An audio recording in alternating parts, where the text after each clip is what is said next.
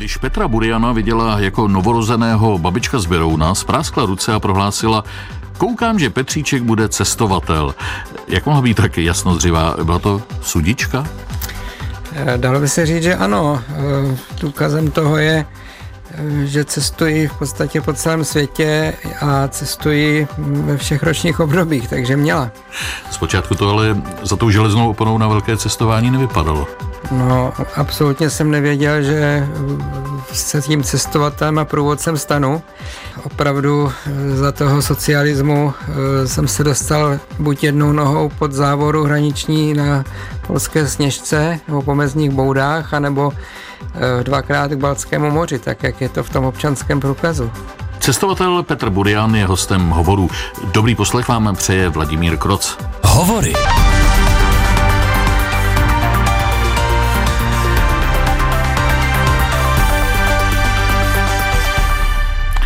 Proč se tvoje cestování zaměřilo později, když už to šlo na Skandinávii, zejména na Norsko?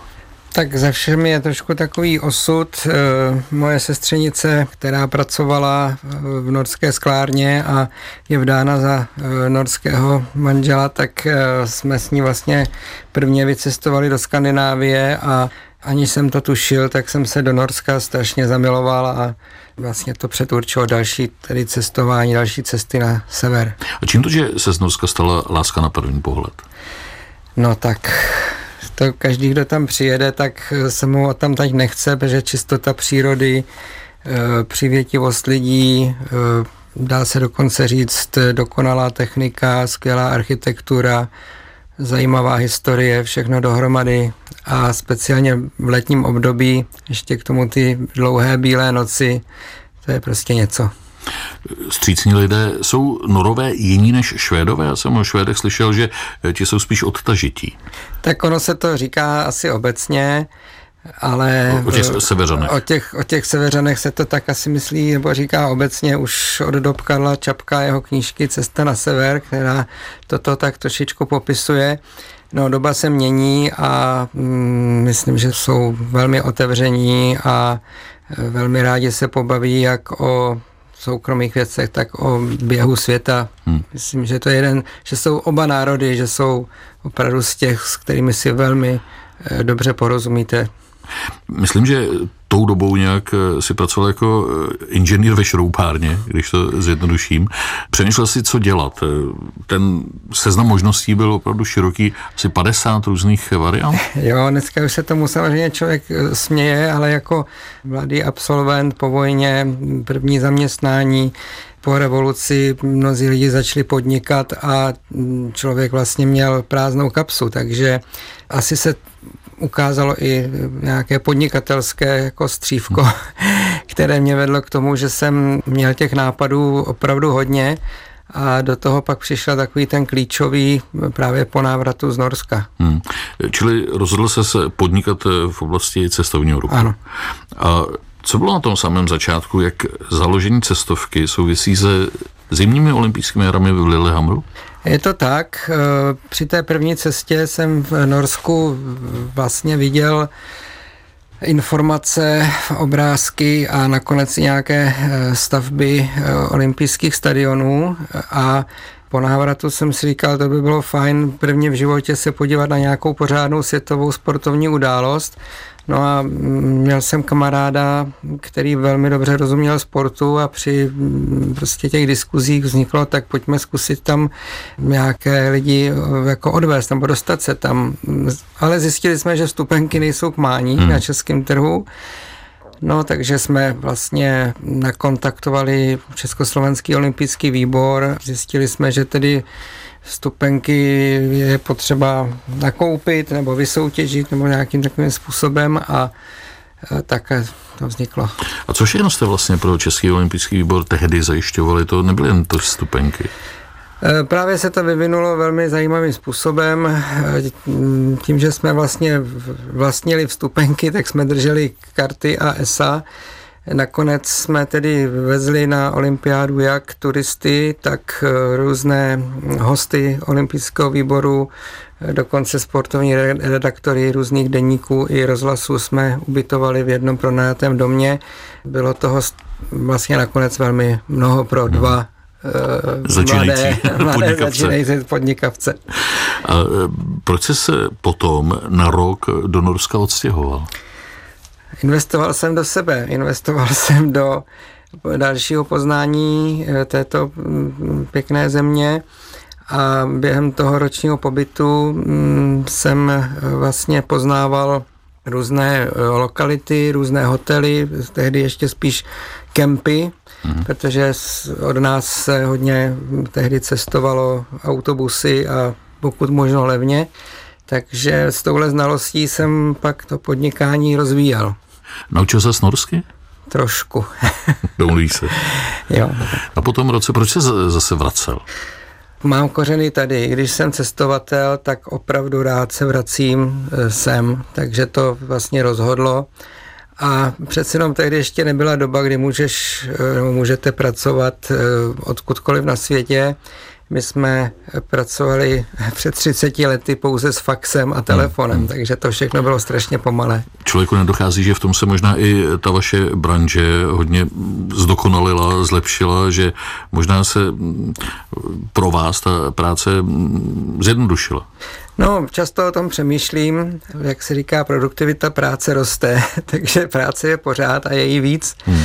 Na druhou stranu skutečně ty odezvy jsou rychlé, a mm, myslím si, že dokonce právě cestovní ruch často při rozvoji internetu hmm. udával to, minimálně udával. Má to výhodu pro majitele cestovní kanceláře, že může pracovat odkudkoliv. Na druhou stranu ale možná ubývá klientů, protože díky těm technologiím je stále snaží si pořídit ten zájezd nebo cestu na vlastní pěst. No, dalo by se tak říci, ovšem eh, za prvé cestovky každá má nějakého svého ducha. Eh, je zajímavé, jak se eh, i populace rozvrství mezi různé typy cestovek, nebo mohl bych snad i říci majitelů, jaký pán takový kmán, jak se říká. A na druhou stranu sice máme internet, eh, e-mail a tyhle všechny aplikace, ale nemáme čas, takže ti klienti eh, často vlastně řeší stále ještě eh, ten svůj nedostatek času na přípravu hmm. tím, že si koupí zájezd. Co se přesně rozumí pod pojmem Skandinávie? Tak Skandinávie asi geograficky jsou oblasti z takzvaného skandinávského poloostrova, Norsko, Švédsko, částečně Finsko, v tom přeneseném významu i historickém bychom přidali Dánsko a Island, takže spíš tyto severní mm-hmm. oblasti eh, od nás. A které ostrovy k tomu patří? Patří k tomu teda ty ostrovy, které dříve patřily k Dánsku, nebo částečně stále patří eh, k Dánsku, Fajerské ostrovy, eh, Grónsko, No a dá se říct, že vlastně i takové ty skotské severní oblasti už by se daly na ten sever hmm. tak trošku počítat. A která místa jsou pro Čechy nejatraktivnější?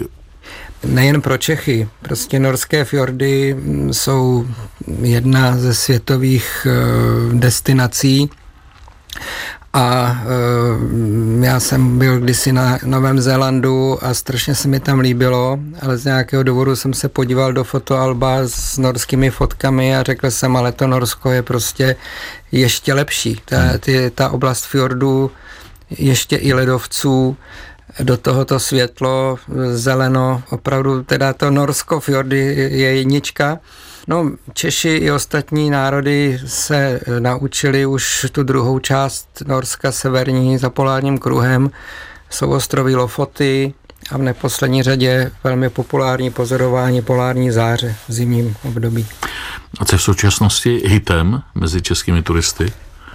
Hitem je Island. Ne, neustále hitem je Island a v posledních letech eh, různé ostrovy jako Madeira a úplně nejvíc letos v roce 24 Azorské ostrovy. Právě rok 24 je pro vás eh, rokem oslav, protože cestovka vydržela 30 let, slavíte 30. výročí existence. Jak těžké bylo přežít? My slavíme dokonce 32. Těch 30 let je od té olympiády v Lillehammeru, která mm. vlastně probíhala teď v druhé polovině února, takže to spíš slavíme těch 30 let od té olympiády. Přežili jsme hlavně tedy pandemii, všechny ostatní výkyvy a velmi složité administrativní překážky podnikání, takzvané pojištění proti úpadku. S tím bojujeme tedy každý rok ve smyslu neustálého vyplňování a žádání. Ale to není asi podstatné. Přežili jsme hlavně tedy pandemii, kdy právě některé státy, kam jezdíme, Norsko, Island, i ta zmíněná Madeira byly takové otevřenější, takže tam jsme si našli parketku a naši klienti nás podrželi, cestovali s námi. Jak se změnil ten cestovní ruch po epidemii nebo po pandemii? No, na začátku pandemie se odhadovalo, že návrat k číslům předpandemickým, které, které byly úplně až hruzostrašné. Jakože vysoké? Vysoké, vysoká čísla eh, že ten návrat bude třeba až v roce 2025, ale vlastně celý svět byl překvapen, že už v tom roce 22 okamžitě letěla čísla nahoru a rok 23 byl velmi eh, progresivní a vlastně te, letos ta čísla celosvětově už dosáhnou těch roku 2019. Hostem hovoru je cestovatel Petr Budian. Posloucháte Hovory. Nevšední povídání se zajímavými lidmi. Jejich příběhy najdete také na webu plus.rozhlas.cz, v aplikaci Můj rozhlas a v dalších podcastových aplikacích. A kdy vám začala být Skandinávie malá? Po prvních deseti letech podnikání, kdy jsme kromě tedy skandinávských států přirozeně tak nějak přidali pobaltské státy a jak už jsem zmínil, eh, skotské ostrovy nebo Skotsko, No, pokud chcete si udržet klientelu, nebo pokud vás má, mají klienti rádi, tak eh, hledáte dál a dál. A já sám osobně jsem se vždycky cítil takovým vyslancem těch budoucích klientů, čili kam jsem si jel podívat já, tam jsme za dva, tři, čtyři roky udělali nové zájezdy, nové destinace, takže rok 2000 byl v tom asi takový zlomový. Přece jenom ale není lepší zachovat si takovou tu nálepku specialisty na konkrétní oblast? Určitě ano, ale ta, ta variabilita nás právě zachránila eh, při těch složitých situacích. Jak při těch zájezdech funguje chemie? Musí si sednout účastníci zájezdu navzájem, ale taky empaticky musí být průvodce. To není vždycky jednoduché asi, aby si to sedlo. No, alchymie je na tom, alchymie je na tom průvodci. My máme mnoho desítek průvodců, každý je úplně jiný, každý má jinou osobní specializaci, osobní zkušenost a v podstatě, když vidím, eh, jak, přivá, jak přiváží spokojené klienty, tak eh, je to skutečně na nich, jakým způsobem tu atmosféru navodí. Jestli už je to čtením norských pohádek nebo vyprávěním vtipů, hmm. je to na nich. Je to o osobnosti průvodce, který stmelí nesourodý kolektiv v podstatě. A ten člověk to musí mít eh, nějaký talent nadání, protože asi ne každý tohle to dokáže. No určitě, určitě mm, člověk by skoro řekl pedagogický talent, jako je to, někdy, někdy to je jako škole. A jak ty lidi právě motivujete k tomu, aby byli střícní? Pro ně je motivace to cestování samotné? Určitě, určitě. Myslím si, že 95% průvodců pracuje protože cestování je jejich eh, láska a tu vlastně dokážou právě přenést na ty turisty a tím pádem ta atmosféra vzniká. Jaká je to zkušenost pro majitele cestovky, když eh, čas od času eh, sám průvodcuje, anebo vyrazí třeba jako řidič mikrobusu? Je to velmi příjemná zkušenost, protože si osvěžujete vzpomínky na to, když jste jezdil skoro každý týden někam. Eh, přece jenom pak už ta manažerská eh, role je trošičku jiná, takže to setkání s těmi, s těmi klienty, s těmi cestujícími, to, je, eh, to se nedá vzít, to se musí zažít. Je to určitě dobrá zkušenost potom při stavbě dalších těch programů. Vy se soustředíte zejména na takové ty akční nebo aktivní zájemce klienty? Tak v našem případě dáváme vlastně do programu, řekl bych, že už jezdíme do skoro 60 států světa, přednost eh, pobytu v přírodě spojenou s poznáváním té dané země ale myslím si, že naše cestovka je právě charakteristická tím, že tam je pobyt v přírodě. Hmm dost a dost. Za těch víc než 30 let už si musel si řešit eh, spoustu prekérních eh, situací. Co se ti vybavuje? Teď eh, třeba bylo výročí zemětřesení v Christchurch na Novém Zelandu, kde bohužel vaši klienti to zažili na vlastní kůži. Ano, ano, tak kromě tedy ně, několika záchran životů mm, cestujících klientů, tahle ta událost vešla do historie cestovní kanceláře. A měli jsme štěstí v neštěstí, protože hotel byl umístěn přímo na dohled katedrály v centru Christchurche a 16 klientů odjelo asi 150 km na sever na výpravu na Velryby. A když se vrátili z plavby, tak už na ně čekal Červený kříž. Na tom moři to vůbec nepoznali hmm. a o ničem nevěděli. Když to zbývajících pět ti měli opravdu štěstí, protože někteří z nich byli na věži kostela eh, asi 20 minut předtím, než eh, přišlo zemětřesení a věž spadla.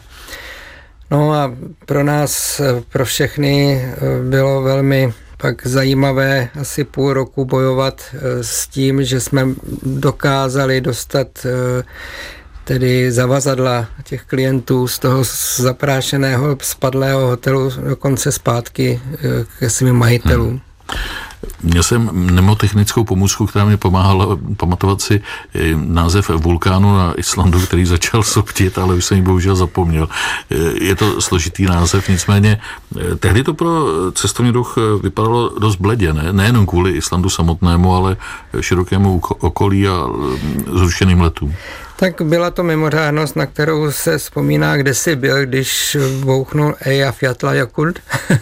Já osobně jsem eh, se dostával z Madeiry přes Lisabon a spali jsme v Lisabonu na spartakiádních eh, lehátkách takzvaně. Takže každý, nebo mnoho, mnoho cestovatelů, protože to bylo v březnu, v dubnu, vlastně se s tím setkalo na vlastní kůži No, bylo to spíš eh, v tu dobu, že bylo vidět, jak s rozvojem tedy internetu a, a rychlosti zpravodajství se to člověk dozví vlastně na celém světě hned.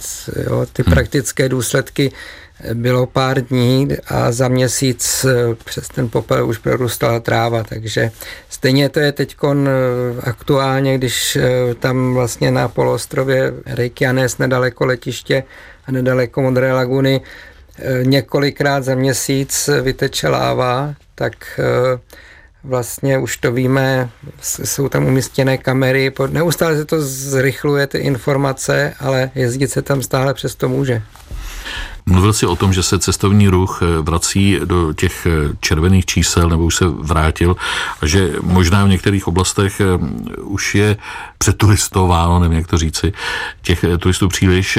Měl by se v budoucnu v těch nejatraktivnějších místech cestovní ruch nějak regulovat? Já si myslím, že právě díky, díky technice a všem různým Lonely Planet a různým anketám eh, se ta místa zájmu přesunou do míst, která momentálně zejí prázdnotou. Takže je to naším eh, takovým tajným trumfem neustále přinášet eh, novinky. Eh, zmíním například skotské ostrovy Hebridy, nebo právě ty Azorské ostrovy, kam jsme začali organizovat zájezdy už před deseti lety a opět jsme tady tady vlastně na to specializování a najednou hm, prostě díky nádherným obrázkům se to místo stane velmi populární. Takže co se týká té regulace, obávám se, že ta nepomůže ničemu. Že se bude ten trh vlastně regulovat sám?